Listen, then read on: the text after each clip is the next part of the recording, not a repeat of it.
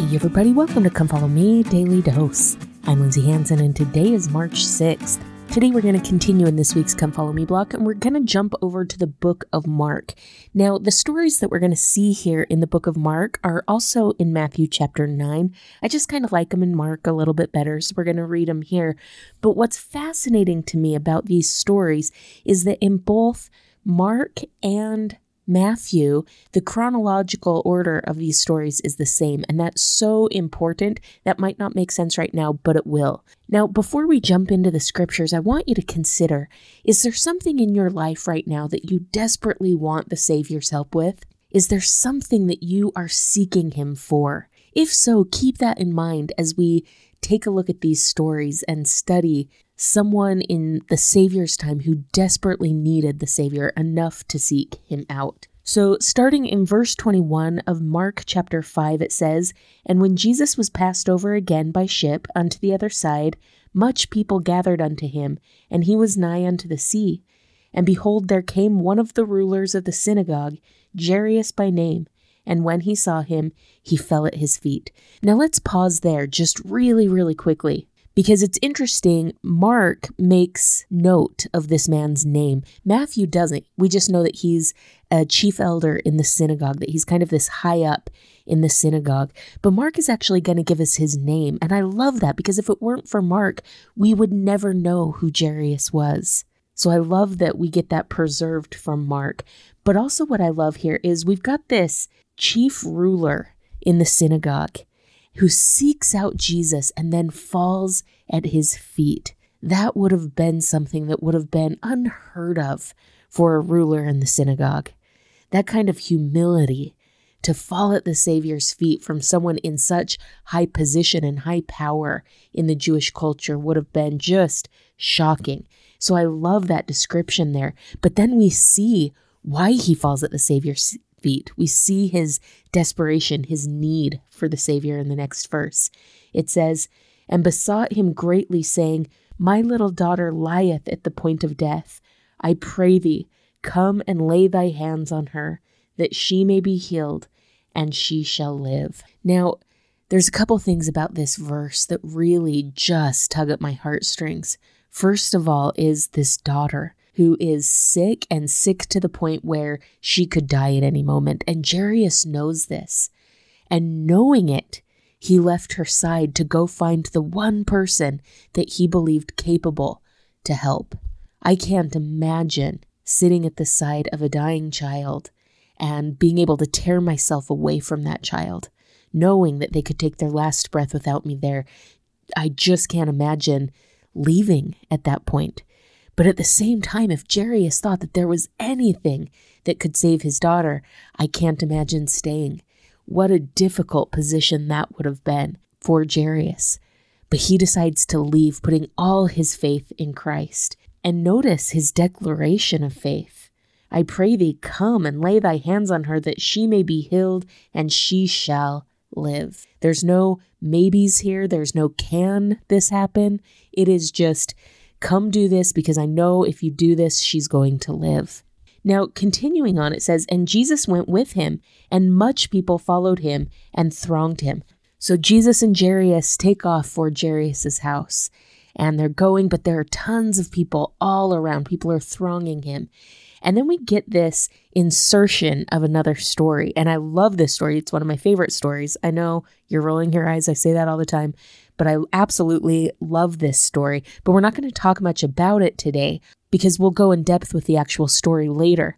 But I think this chronological order of things is so important. And I love that we see it the same way in Matthew and in Mark. Jairus comes, he pleads with the Savior to come to heal his daughter, and then they go. And then this story happens in the middle of it.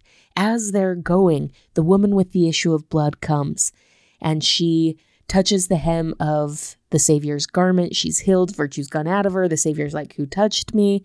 And he takes this moment with her. He pauses and he takes time out of rushing to Jairus' daughter's side.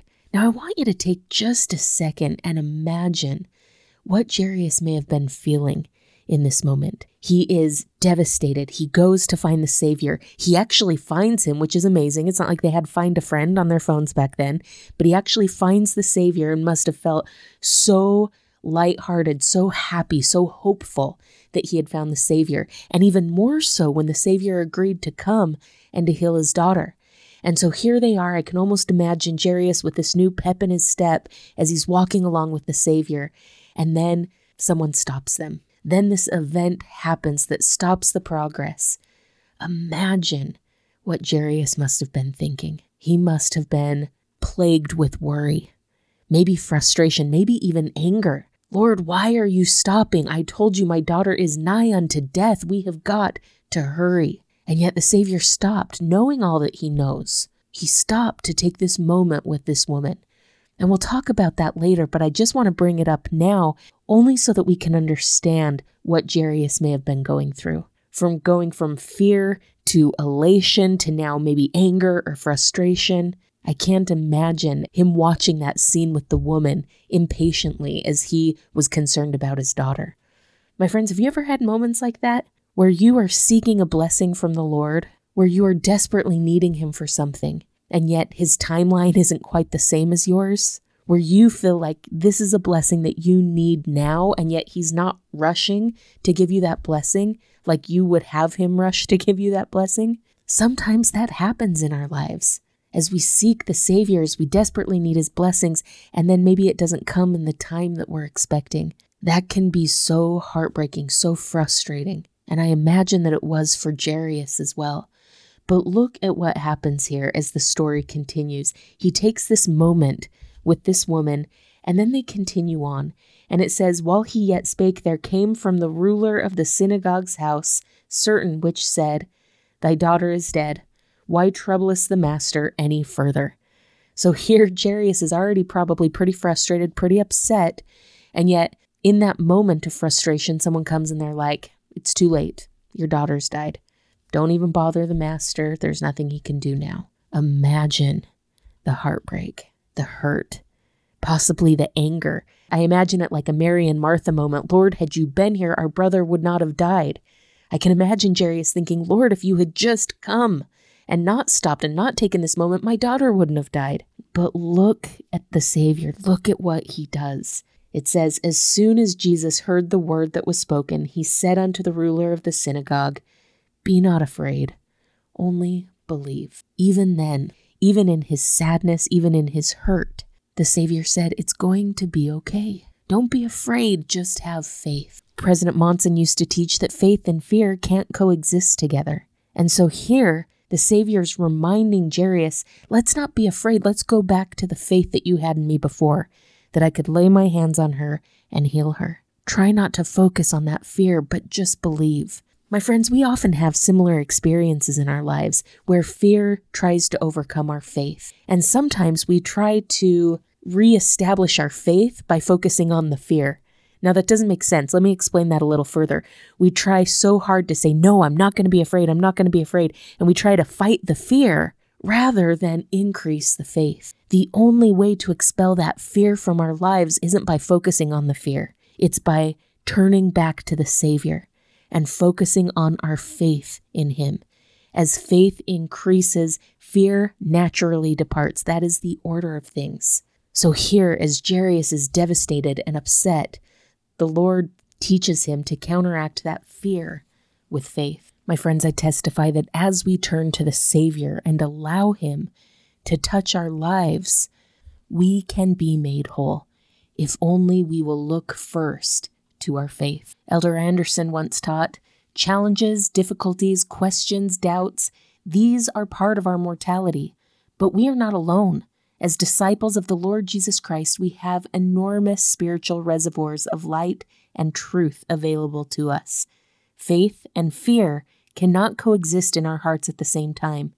In our days of difficulty, we choose the road of faith. Jesus said, Be not afraid, only believe. My friends, I testify that as we turn to Him, as we trust Him, and as we place our faith in Him, His light can come into our lives and His peace can come into our hearts, and fear can depart from our minds. Thank you so much for listening today. If you're enjoying this podcast, make sure to follow us on social media, subscribe, like, comment, or share. This has been Come Follow Me, Daily Dose, and I'm Lindsay Hanson.